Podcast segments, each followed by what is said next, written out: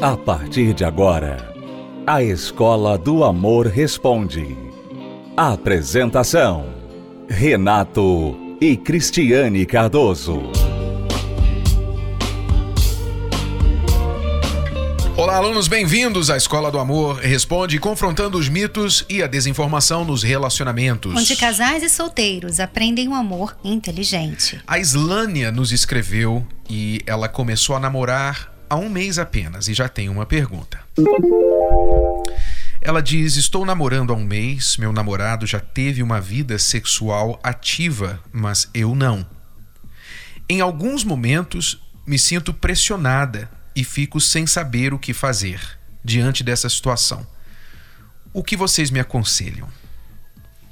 Islânia é muito simples. Você não precisa nem colocar pressão sobre si mesma se é que você está se sentindo insegura com respeito ao passado do seu namorado, de ele ter sido sexualmente ativo e achar que, ah, porque você é menos experiente que ele, e nem tampouco ceder a qualquer pressão que ele possa estar fazendo sobre você, porque ele já levou outras para cama e apenas um mês de namoro com você, talvez já esteja querendo fazer o mesmo. Você não precisa se colocar numa situação em que você se acha inferior se você não ceder a isso. Muito pelo contrário, você já deve colocar as regras para ele a partir de agora. Porque você não sabe se você vai casar com ele. E se você vai para cama com ele só para agradá-lo, só porque ele foi sexualmente ativo nos relacionamentos anteriores, você vai estar cometendo um erro muito grande e grave, do qual poderá se arrepender amargamente. É, e às vezes é, a pessoa, a menina, ela quer ir para a cama com o rapaz justamente por sentir que se ela não for, ele vai deixá-la, ele vai traí-la, ele vai compará-la com a ex, né? Só que veja por outro ângulo, tá? Se você não for para a cama com ele, você vai ser a diferente.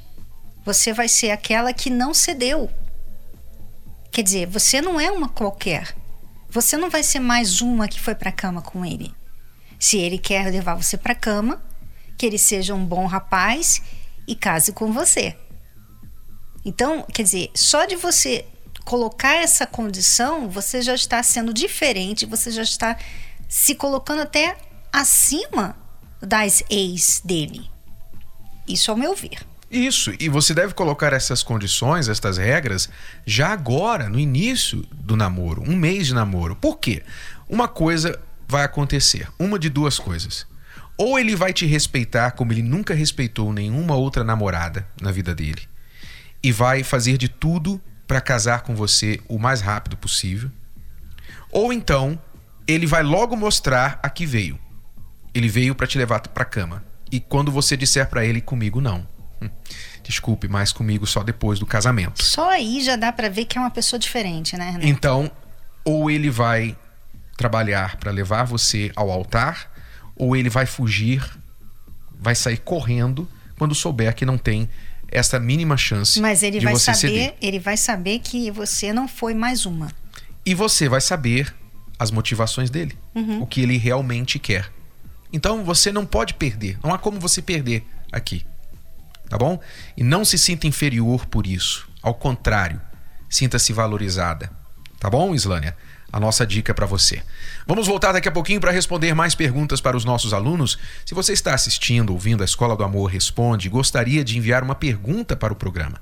Você quer saber algo sobre casamento, namoro, noivado, vida de solteiro e gostaria do nosso conselho direto e sincero, honesto, não necessariamente para te agradar, nossa preocupação não é fazer você gostar do que vamos falar, mas é te ajudar. Se você está preparado para fazer essa pergunta e ouvir a nossa resposta, então acesse o nosso site escola do amor responde.com. Ali você encontra um formulário, você preenche e envia sua pergunta e fica sintonizado no programa. Escola do Amor responde.com. Já voltamos. O Manual do Século XXI veio para revolucionar conceitos, desmistificar velhos pensamentos e direcionar novos relacionamentos. Namoro Blindado de Renato e Cristiane Cardoso é o mais novo método de prevenção ao divórcio. Como se valorizar? Os 27 mitos do amor. O primeiro contato. Adquira já o seu Acesse namoroblindado.com ou ligue para 0 operadora 21 3296 9393.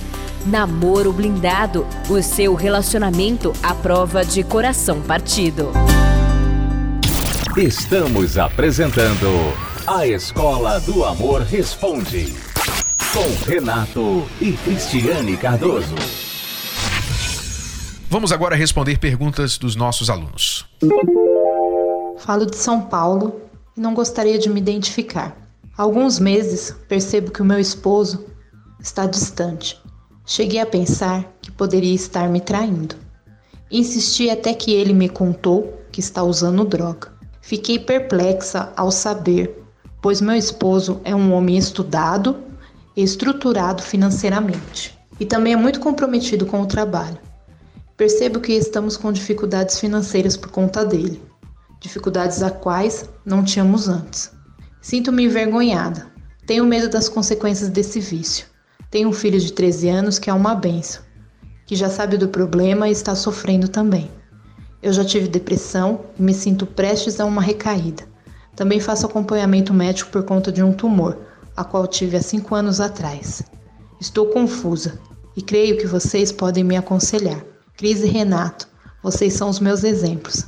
Obrigada. Obrigado, aluna. Muito bem. Você teve a sinceridade do seu marido de se abrir para você, de confessar que ele tem um vício. Isso indica que possivelmente ele reconhece que está errado e precisa de ajuda. Agora, não é momento de você reagir pensando assim: olha, o mundo desabou na minha cabeça, não sei o que, que eu vou fazer agora. Aí você começa a olhar tudo, né? Porque veja a lista que você nos deu. Você disse que está agora com. Vocês estão com dificuldades financeiras, você disse que está com medo, está envergonhada de tudo isso. O seu filho de 13 anos, você está preocupada com ele, já está prestes a voltar, você ainda não está, mas já está dizendo que está prestes a ter uma recaída na depressão, falou do seu tumor, quer dizer, a sua reação a este problema está sendo: o mundo está desabando sobre a minha cabeça. E você não pode fazer isso, porque se você se render Agora, se você se curvar diante desse problema, ele vai tomar conta da sua vida, só vai piorar. Não só o problema da droga, mas todos os outros. Então a primeira atitude que você tem que ter é de levantar, se posicionar e dizer: eu vou lutar contra isso e não vou me curvar diante disso. Não vou aceitar isso na minha vida, no meu casamento. Eu vou ser forte. Se o meu marido não está sendo forte para resistir esse vício, eu vou ser forte ao lado dele para ajudá-lo e a reerguê-lo. É, é uma grande diferença com essas duas reações, né? Porque a que ela está tendo é normal. Né, normal. Muita gente tem, a maioria das pessoas tem essa reação de ficar desesperada, de começar a pensar o pior. Essa é o que a maioria sente. Só que você vê que não é produtivo, né? Não é uma reação produtiva, porque fica tudo pior. Você cai em depressão, você começa a se tornar uma pessoa negativa, uma pessoa que não está em condições nem mesmo de ajudar o seu marido a buscar ajuda, porque você parece que está pior que ele. Então, quer dizer, não é uma reação produtiva, por mais que seja assim normal ao seu redor. O que você tem que fazer é reagir de forma positiva. Então tá bom. Então nós temos aqui um problema com drogas. O que nós vamos fazer a respeito disso? Não, ai meu Deus, acabou. Não. O que nós vamos fazer a respeito disso? Ok, nós temos problemas financeiros, nós temos outros problemas. Eu estou tratando o tumor de cinco anos atrás, tá, mas isso é secundário porque não está sendo um problema. Esse tumor foi de cinco anos atrás. Veja que você não está com ele, você só está tendo acompanhamento médico. Tá? E você já está trazendo de volta ele. Você já está botando ele para igual um, um vulcão, né? Quer dizer, deixa lá, deixa essas situações que você pensa assim que pode ficar ruim. O tumor, a depressão, o filho de 13 anos, as finanças. Vamos resolver o problema principal, que é a droga. É, nós entendemos a sua apreensão. Entendemos. Mas não adianta você ficar apreensiva. Você tem que reagir, ok? É normal quando alguém descobre um vício de drogas em um familiar de logo pensar naqueles noticiários, naquelas reportagens da TV que você já assistiu com certeza, que mostram as pessoas lá na Cracolândia, as pessoas que ficaram internadas e não teve jeito, acabou com a família. Você já pensa no pior. Você a mente humana que é movida a medo, ela tende a sempre projetar o pior não é? Aí você já se vê lá na frente, o seu marido drogado, perdendo o emprego, você sem marido, seu filho também acaba ficando viciado, você já projeta o pior. É natural isso. Mas o que você tem que fazer agora não é isso.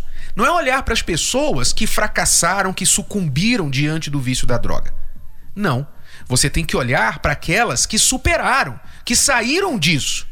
E são milhares de pessoas. Nós temos no nosso trabalho visto milhares de casais, homens, mulheres, jovens, pessoas que chegaram com vício pesado de cocaína, de crack, de pornografia, famílias destruídas, muito piores do que o, o caso que você começou, acabou de descobrir, aluna.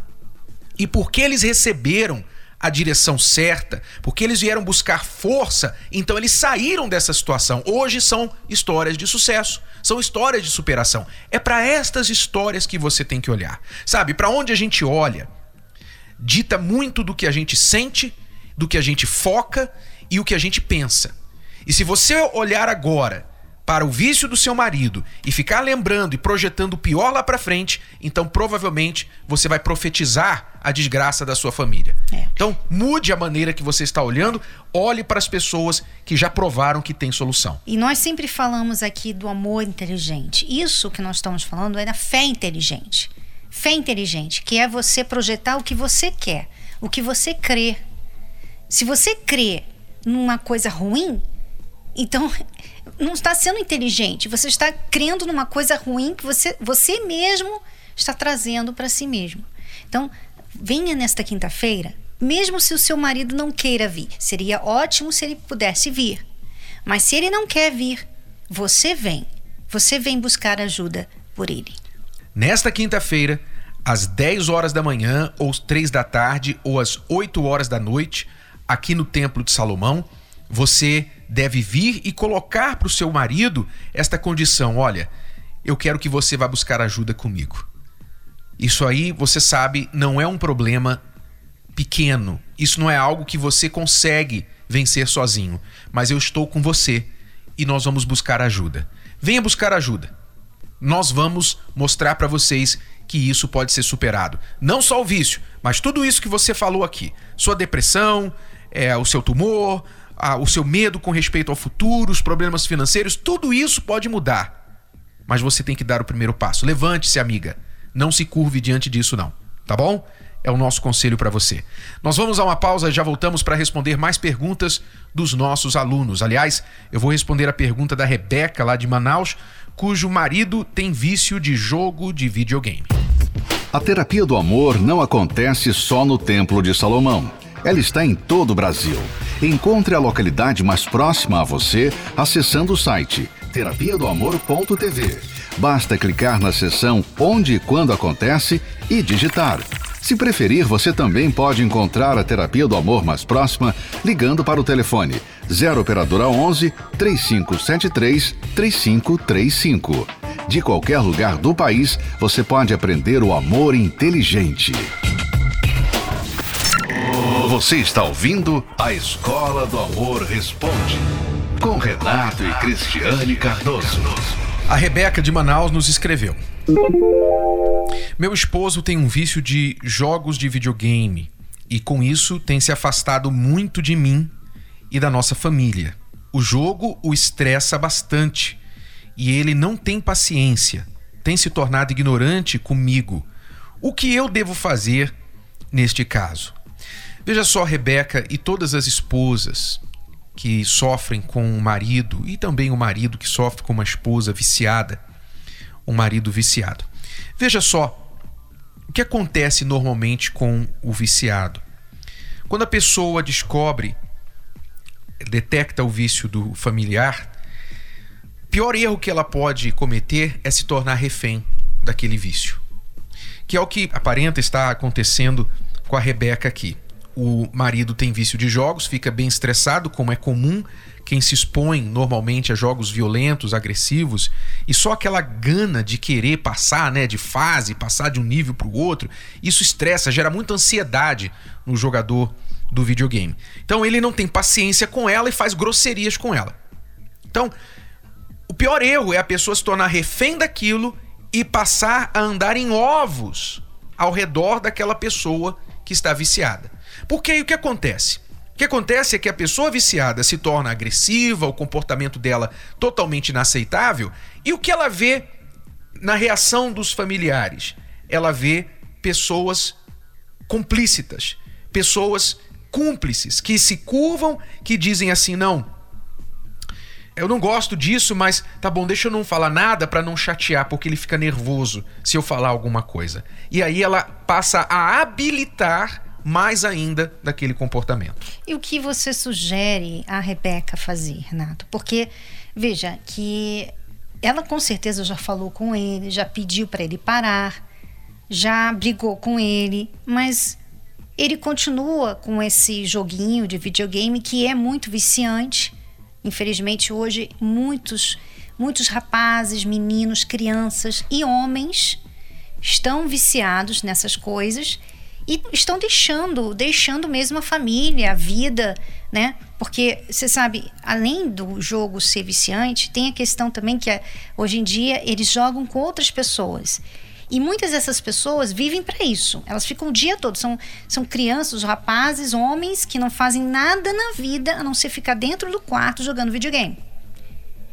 Então, você imagina o homem que tem esse espírito de competição, começa a jogar esses videogames e tem lá outros homens que estão na frente dele e ele precisa então passar, ele precisa melhorar lá os pontos. E aí?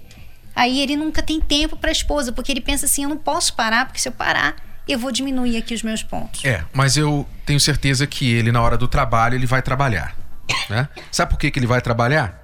Sabe por que, que ele desliga o videogame seja duas da manhã, quatro da manhã e vai dormir, depois acorda oito ou sete para ir trabalhar? Sabe por quê? Porque se ele não for, ele não vai ganhar dinheiro. Se ele não for, o patrão não vai aceitar ele dizer, ah, mas eu estava jogando videogame. Uhum. Então ele sabe que se ele não for trabalhar, ele vai sofrer consequências e vai perder o emprego. Só que no casamento, ele sabe que não tem consequência. É, se você não dá motivo para a pessoa querer justiça, muitas vezes ela não, não faz nada a respeito. Então ela está sendo injusta para com você e você está aceitando, então ela, sabe, ela não, não tem, ela não está perdendo.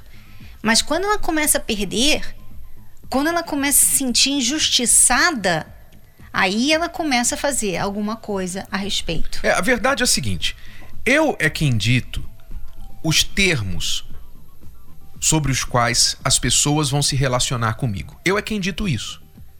Se eu aceitar que as pessoas me xinguem, então elas vão me xingar eu vou viver com pessoa que me xinga. Se eu aceitar que as pessoas não me respeitem, elas não vão me respeitar. Então sou eu quem dita essas regras. Então, se você convive com uma pessoa que chega em casa, você é casado, casada com ela. Essa pessoa chega em casa, não te dá a mínima. Essa pessoa se mete no celular, na televisão, no videogame e fica ali jogando horas, horas, horas, horas e horas e não está nem aí para você, você já falou, isso não é legal e tal, e a pessoa não está nem aí para você, ainda te trata mal, como se você estivesse errado, e você deixa tudo por isso mesmo, então o que você espera que vai acontecer? Você vai dizer para essa pessoa, pode continuar, porque eu vou tolerar. Eu vou esperar um belo dia é, você, você não acordar. está falando isso, mas é isso que você está falando. É o que você comunica. Você, é. está dizendo, eu vou esperar um belo dia que você descubra que isso não está bom para o nosso casamento. É. Agora, o mais, mais, mais sábio seria você fazer e ver esse dia logo. Né? E você tem que fazer algo para que ele venha ver que aquilo está fazendo mal ao seu casamento. Ou seja, muitas vezes a pessoa tem que sofrer um pouquinho. Você tem que deixar a pessoa sofrer um pouquinho. Sofrer um pouquinho do que ela está fazendo.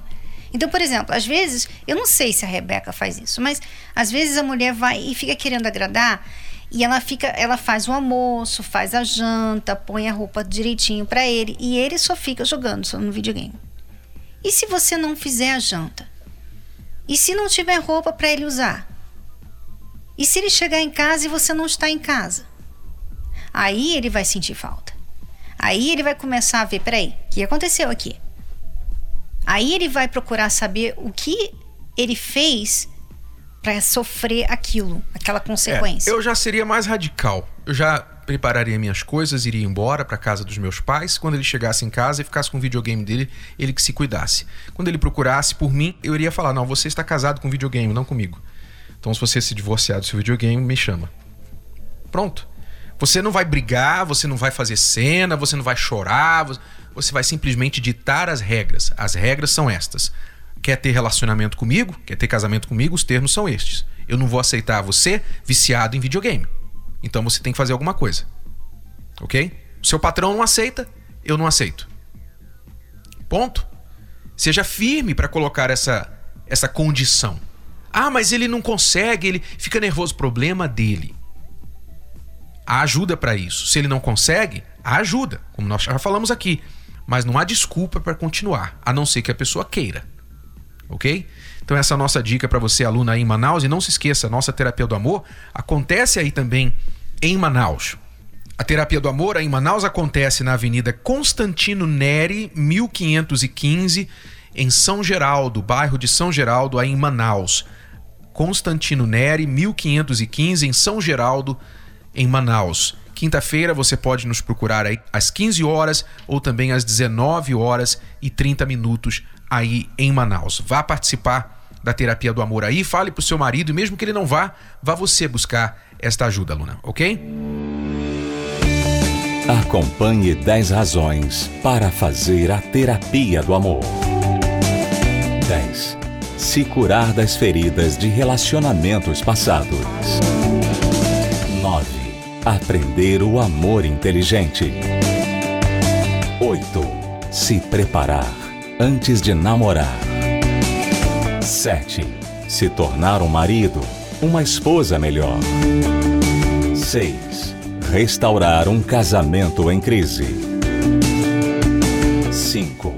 Aprender a se valorizar. 4. Reconquistar um amor perdido.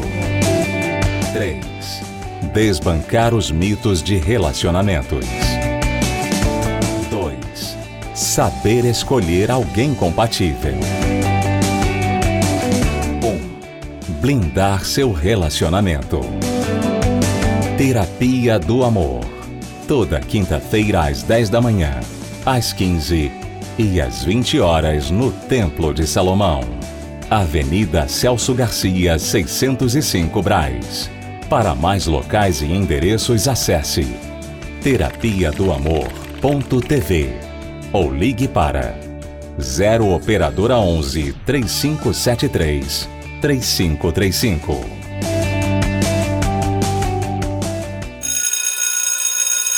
Bom, alunos, é tudo por hoje. Voltamos amanhã neste horário, nesta emissora, com mais a Escola do Amor Responde. Para você, acesse o nosso site escola do amor responde.com. Escola do Amor responde.com. Ali tem tudo sobre o nosso trabalho, sobre a terapia do amor e tudo que você pode aprender através da Escola do Amor. Escola do Amor responde.com. Até lá. Tchau, tchau. Tchau.